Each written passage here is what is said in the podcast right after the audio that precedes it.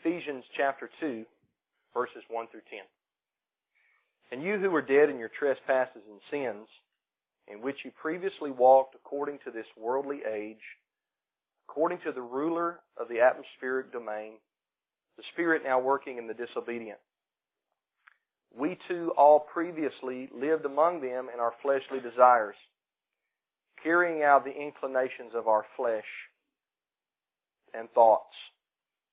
And by nature, we were children under wrath as the others were also.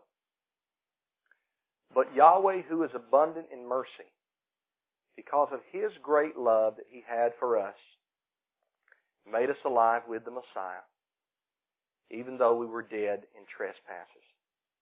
By grace you are saved. He also raised us up with Him and seated us with Him in the heavens, in the Messiah, Yeshua, so that in the coming ages He might display the immeasurable riches of His grace in His kindness to us in the Messiah, Yeshua. For by grace you are saved through faith. And this is not from yourselves. It is Yahweh's gift, not from works, so that no one can boast.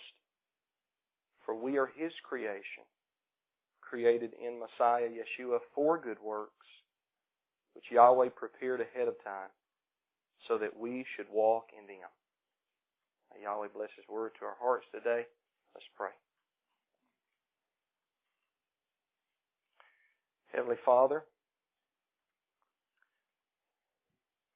what I'd like for you to do right now is to guide our hearts and our minds. They have a tendency always to wander and to stray and to think about other things, but I pray that you would guide all of our hearts and minds to concentrate on your word for the next little bit. Your word truly is a lamp to our feet and a light to our path. And I pray, even though I do a terrible job at it, that with the psalmist David, I would be able to hide your word in my heart so that I might not sin against you. Help me to do that, Father. I thank you, Father, for loving me. I thank you for blessing me. I thank you for disciplining me. I thank you, Father Yahweh, for teaching me things through my marriage, through being a parent, through being a pastor, through being a friend. I'm very, very thankful for all of that. I'm thankful to be part of this congregation where I'm just one part in the body of the Messiah. And although we have many different members, each one is important. And we are here for one another and we're here to build and edify each other up in the faith. Father, help me in the areas where I sin against your word. Help me to be strong. Help me, Father, not to give up. Help me to keep running the race. And help me to remember, even if I do not feel you, you're still there. And I can open up your word and I can read about you and what you've done among the sons of men. Father, as I teach today, I pray that, Father Yahweh, you'd speak through me. I pray that it would touch someone uh, in the congregation, no matter what age, no matter what stage or level of knowledge or learning they're at. They would receive a blessing from the sermon. They would be encouraged, provoked to love, and Father, solidified in their belief in your word, you, and your Son. Your Son makes this all possible. You sent him for us to be the Savior of the world, and for that I am very thankful. I pray these things to you, Holy Father, through your Son. Amen. Praise Yahweh. Isn't it great to be in the house of Yahweh today? It's wonderful, isn't it? I know that this isn't the temple. This isn't the place that Yeshua called my Father's house. Remember where they were buying and selling and making merchandise in the temple, and he said, You have made my Father's house a den of robbers or a den of thieves. Well, we're not in his father's house today, but there's something about coming here each Sabbath and gathering together with all the family of Yahweh. And we're encouraged in faith and we're provoked to love and to good deeds. I like to be provoked to love and to good deeds. Hebrews 10, 23 through 25 says this, Let us hold on to the confession of our hope without wavering, for he who promised is faithful. And let us be concerned about one another in order to promote love and good works. Not staying away from our worship meetings as some habitually do, but encouraging each other and all the more as you see the day drawing near. This is what the worship meetings are for. Encouraging one another, promoting love, promoting good works, and filling up the proverbial gas tank of our souls because the tank that felt full as we left last week feels empty as we pull into the station this week many times. Now today I want to do my best to fill up your tank with Yahweh's Word and Yahweh's promise. Yahweh's Word is His Son. Yahweh's promise is His Son. And if you're in His Son, the Messiah, the Word of Yahweh made flesh, all of Yahweh's promises are yours. In spite of your failures, in spite of your faults, regardless of your shortcomings, all those are nailed to the tree that Christ died upon. He became a curse for you. He took upon himself the punishment that you deserved because you had broken Yahweh's unalterable, perfect, righteous standard. That is His law. Now today I would like to share with you an allegory. I've shared this with many people over the past 17 years or so, but I've never put it into a sermon and I felt compelled to do that this week. It goes something like this. There once was a man named Joe, and please don't take offense if that is your name.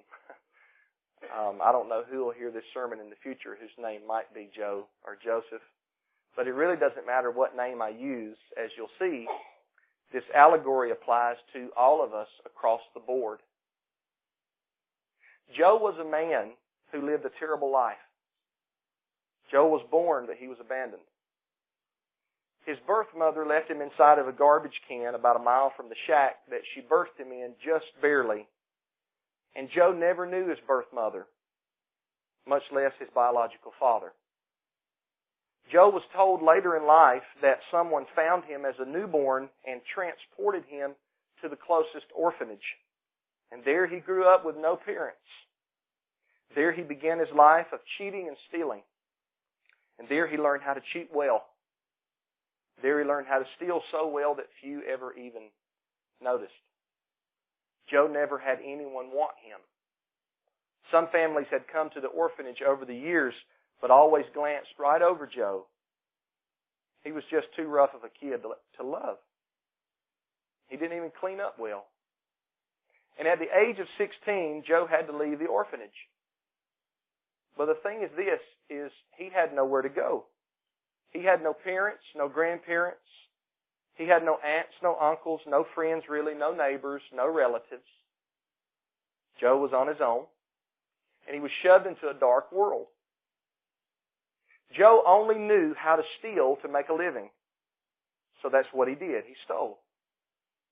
He not only stole, but he lived a life of sexual promiscuity.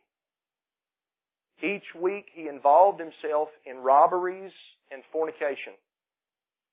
He had no clue as to what love really was. He had no idea about commitment and covenant and love to a wife. He didn't know how to vow. He only knew how to lie. He did know how to act like he swore oaths. But the whole time, he planned on cheating the person that he had vowed to.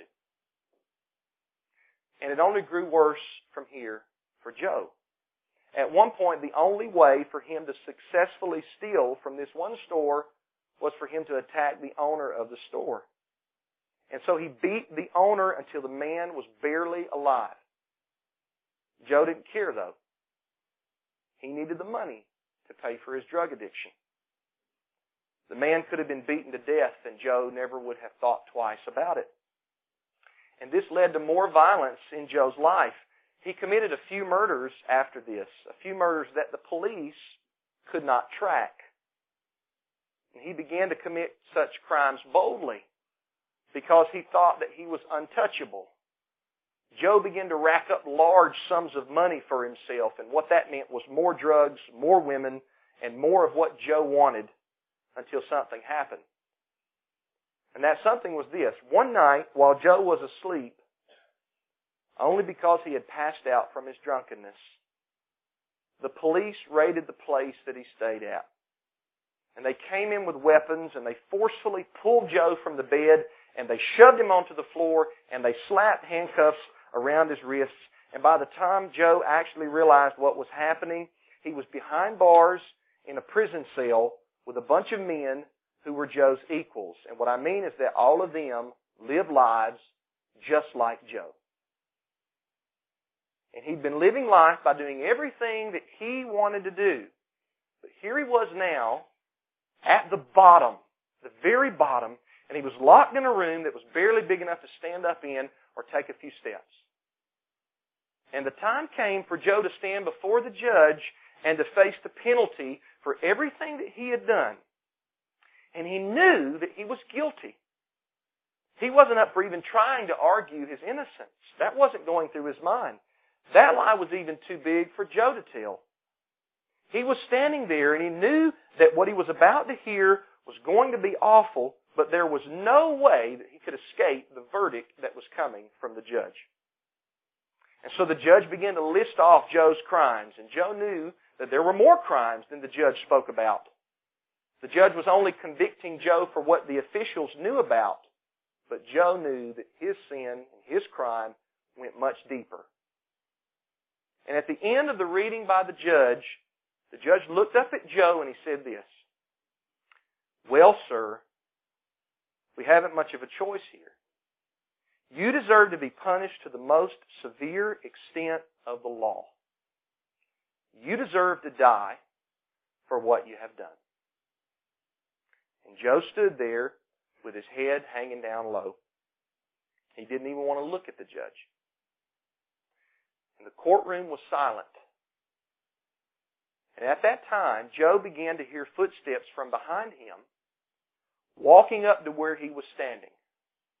And he knew that there was something different about these footsteps, but Joe couldn't put his finger on what it was. And as the man walking came up to the front of the courtroom, he put his arm around Joe's shoulder, and the man opened his mouth and he said this to the judge. He said, Your Honor, Joe here has done nothing but cause trouble. He's guilty of theft.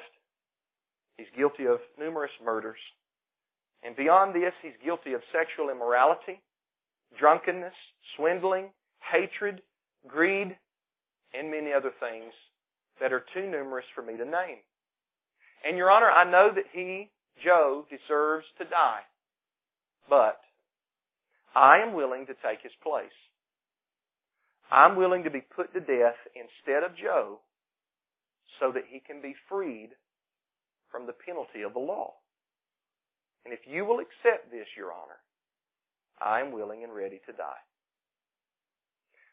Joe was speechless he thought to himself, who is this fellow? Who is this man? Where did he come from?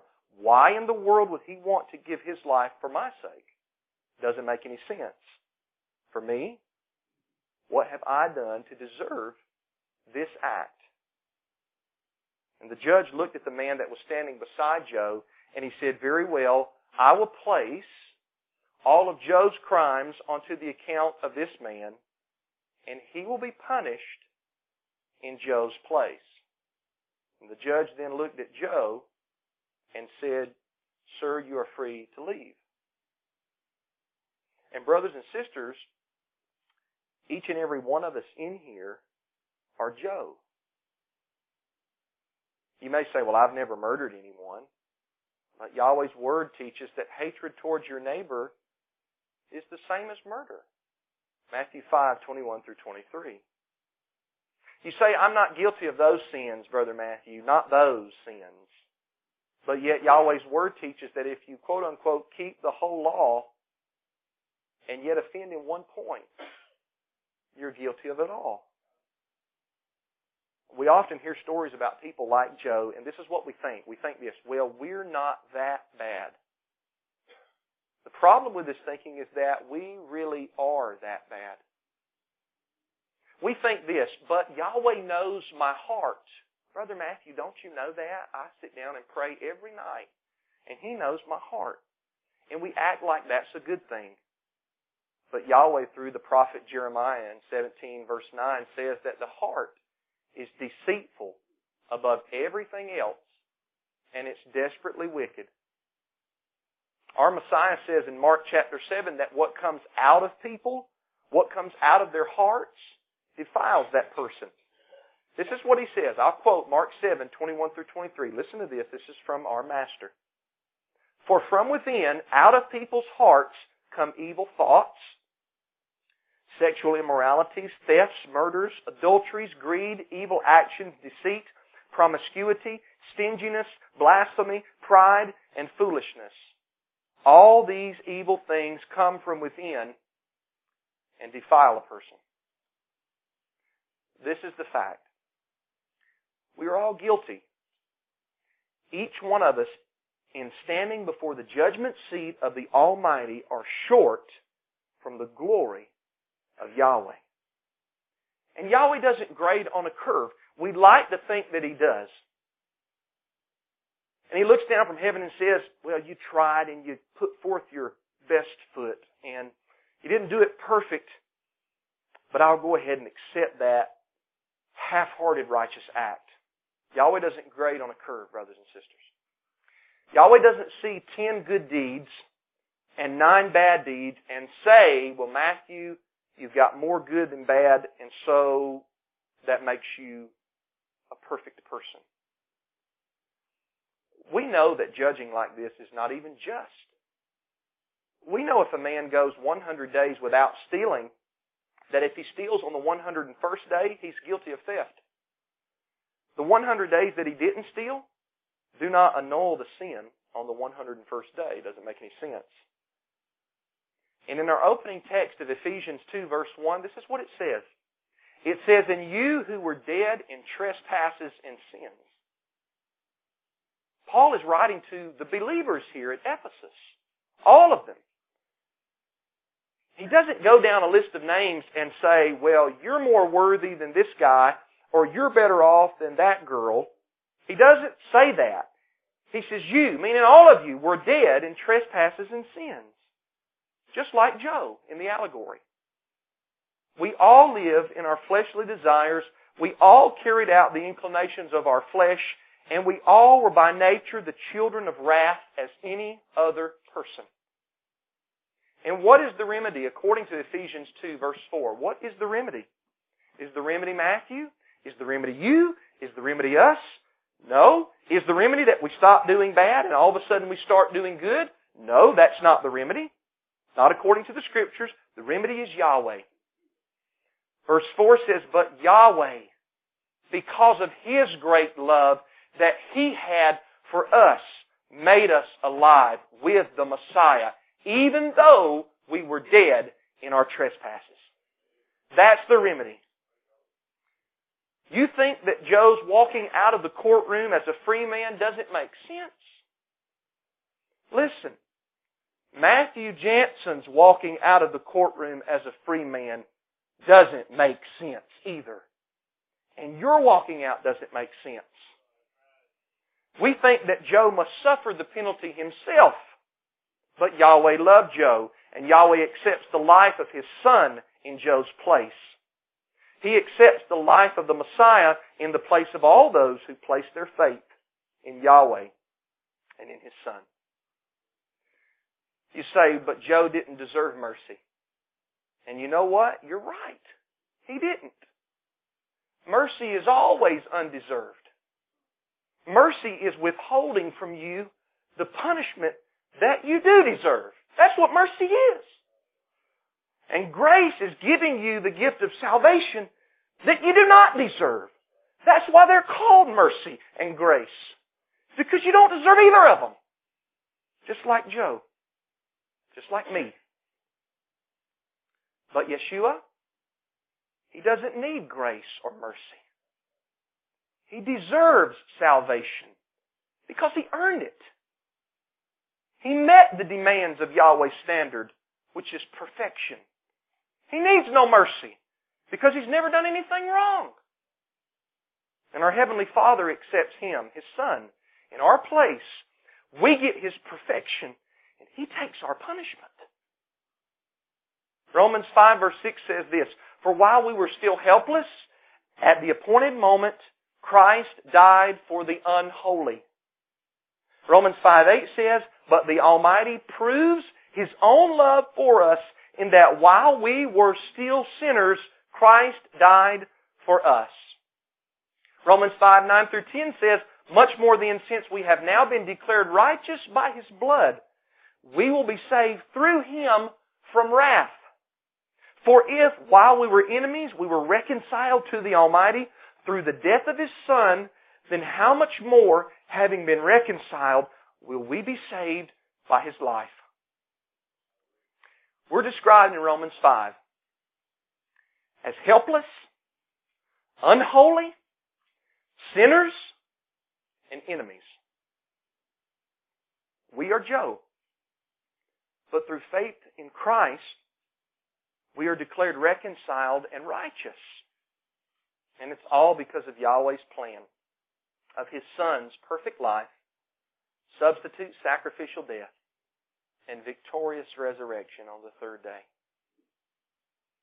See, the law of Yahweh is holy, and it's perfect. But Matthew is unholy and imperfect. The law shows us what our sin is, but it doesn't have the power to remove our sin.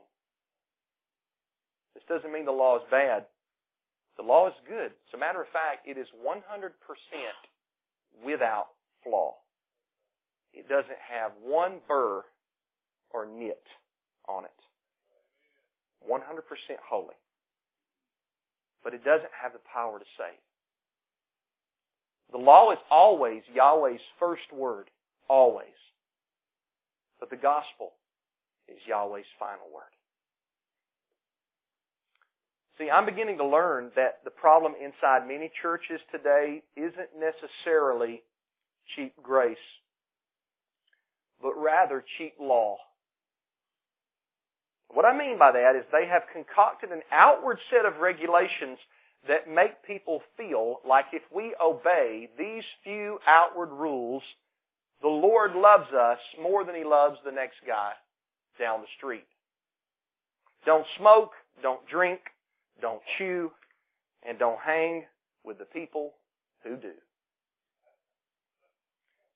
And what you produce is you produce a bunch of self-righteous hypocrites, self-righteous Pharisees who think they are in good standing with the Father because they keep these three things or those three things or what mama said or what granddaddy said.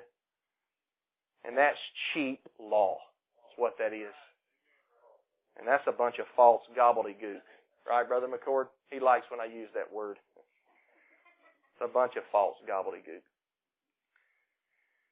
Cheap law leads to self-righteousness. Cheap law leads us to works righteousness. You can even teach cheap law if you teach the right law. What I mean by that is you can teach that Yahweh grades on a curve. Or that if you get up and read your five chapters and you pray for an hour and you rebuke three people every day, you're good. And it's good to read the scriptures. You should read the scriptures and you should pray. But that's not what makes you righteous before Yahweh. See, Yahweh requires perfection. Don't turn that into cheap law. Yahweh doesn't require you to live righteous for one minute or one hour, but He requires you to live righteous to meet His demands from the time that you come out of the birth until the time that you go into the dirt in the casket. And I don't know about you, but I fall short of that. I don't meet that standard. And Yahweh's not going to let down the standard for me. You ever play limbo when you were a child and you see how low you can go? And then when somebody like little David who's five can't really make it, they always raise up the pole for him and make him think like he's still going in the game. Yahweh doesn't do that. He doesn't raise and low and raise and low. His standard, his standard is set 100% righteousness. Matthew fails. Matthew makes a mess of it. Matthew doesn't do it. Yahweh requires perfection. Don't turn it into cheap law.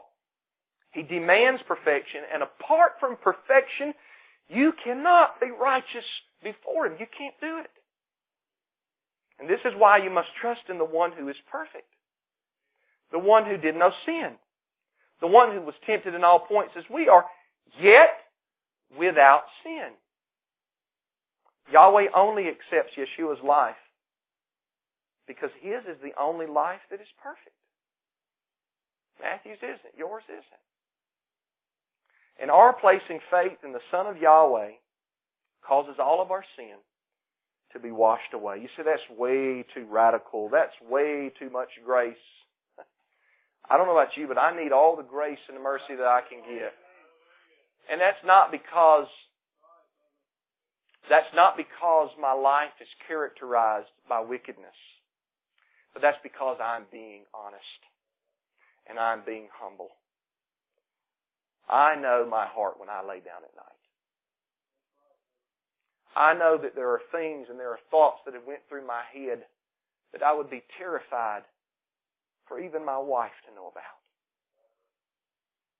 And don't look at me like you're not the same.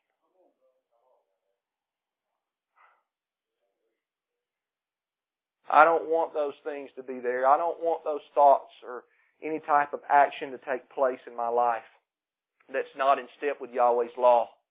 But I know that if I set my life up against Yahweh's morality, that I fall so doggone short. And it's only when you're dropped all the way to the bottom and you experience a life of trying to work and work and work and keep going and keep going that you come to where your burns slap out and you realize you can't do it. But the great truth is that that was the truth all along. Yahweh knew you could not do it, and that's why He sent His only begotten Son, so that you could place your faith in Him and be freed, just like Joe was freed. That's good news. That's the gospel. What the law could not do, and that it was weak in the flesh, Yahweh did. In sending His own Son in the likeness of sinful flesh to condemn sin so that the righteousness of the law may be carried out in our life.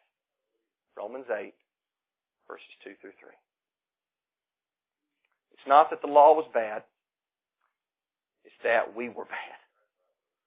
It's that we broke it, and therefore we fell under the bad category. The law is always Yahweh's first word. When you parent your children, parents, law should always be your first word. A man by the name of Martin Luther said that you give the law to the hard-hearted, but you give the gospel to the broken-hearted. The law is always Yahweh's first word. It condemns, it convicts, it reproves, it rebukes. But the gospel is always Yahweh's final word. It frees the sinner, it gives new life, it reconciles, and it restores. Like I said, the law is for the hard-hearted man. The gospel is for the broken-hearted man. So, what do you think Joe's response was when he got the good news?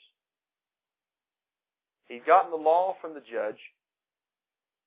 He'd gotten the gospel from the guy that held his arm around his shoulder and said, I know you don't deserve this, but I'll take your place. What was Joe's response? How did Joe react to this gift of grace and mercy from the judge because of this other fellow that stepped in and took his place? Well, let me ask you, how would you react? Would it make you want to leave the courtroom and go back out and do the same things that put you there to begin with? No. It wouldn't, would it? Of course it wouldn't. Joe's response and the response of all of the children of Yahweh who are first broken crushed by Yahweh's perfect standard. When they receive mercy and grace, do you know what the response is from the children of Yahweh? It's a response of thankfulness. It's a response of gratitude. Joe didn't understand what had happened. He didn't realize how someone could love him like that. But he was thankful that someone loved him enough to take his place. Before, Joe had heard only the law. Don't steal, Joe. Don't kill, Joe. Don't commit adultery, Joe. That showed him his sin. But it didn't give him the power to do anything. But now Joe had experienced the gospel. Forgiveness. Grace. Mercy. And the product of that is that when that came, it had the power to make Joe not want to steal, not want to kill, not want to fornicate. I hope you see the difference. And I'm afraid that too many of us have not experienced the sweetness of the gospel because we haven't yet realized that we are Joe. We think that Yahweh loves us because of the few outward things we do for Him. It's not the case. Yahweh loved us while we were yet sinners. We didn't start loving Yahweh. Yahweh started loving us. We haven't come to grips with the truth that we are helpless, we're sinners, and we're enemies of the Almighty. And brothers and sisters, until we do, until we realize that, we will continue to try to love Yahweh in our own power. And we will try so hard that we will experience burnout. And when that burnout comes, it just might be the first time in our life that we see clearly our need for a Savior. I'm afraid that there's too many people in churches today that whether knowingly or unknowingly have been taught that they can save themselves by the things that they do or don't do. And that's not the gospel. That's works justification. That's works righteousness. It's not fruit as works. Or I should say not works as fruit. That's works as justification or innocence. That's not the gospel. Until you acknowledge that you're helpless, you won't be helped. Until you acknowledge that you can't save yourself, you won't be saved. The moment that you do acknowledge these things, and the moment you place your faith in the Savior, you're declared innocent in the courtroom. And the judge says, Joe, you're free to leave. The gospel has come to you, you who were brokenhearted. And out of a heart of gratitude for the good news, you then do not feel the force of the law. You then want to do what the law says to do. Because you're so thankful that you weren't put to death. That's the good news. It's something that we need to be reassured of over and over. Brothers and sisters, if you're in Christ, Yahweh doesn't love you one day and love you less the next day. Or hate you one day and then love you for two days in a row and then goes back to hating you for a couple. No, that's not how it works. Yahweh's love for you and Yahweh's declaration of your innocence, if, if you're in the Messiah, if you're in the Messiah, is based on one thing and one thing alone. And that's the Messiah. His perfect righteousness and what He did for us in His life, death, and resurrection. That's it. Everything else is commentary after that. Let's pray. Let's stand and pray.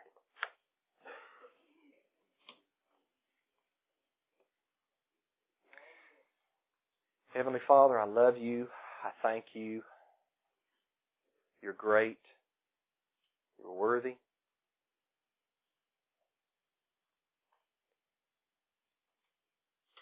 Father Yahweh, I pray that you would help me come to grips with this truth. I pray, Father Yahweh, that you would embolden me every day to follow in the footsteps of your Son. And Father, I pray that I would never have any type of pride or boastfulness or bragging or any type of haughty spirit or attitude control my mind or my thoughts. That when I get through, I would just say, I've done what I was supposed to do. I'm an unworthy servant. It's my reasonable service.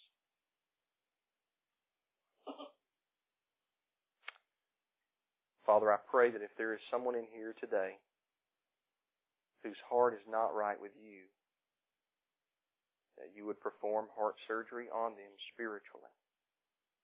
They would come to faith in the promised Messiah. Place their trust and their hope in Him. Help us, Father Yahweh, this week. Keep us strong. Keep us in your word. Let us know, Father Yahweh, that although we are weak, you are strong. For it's through your Son I pray.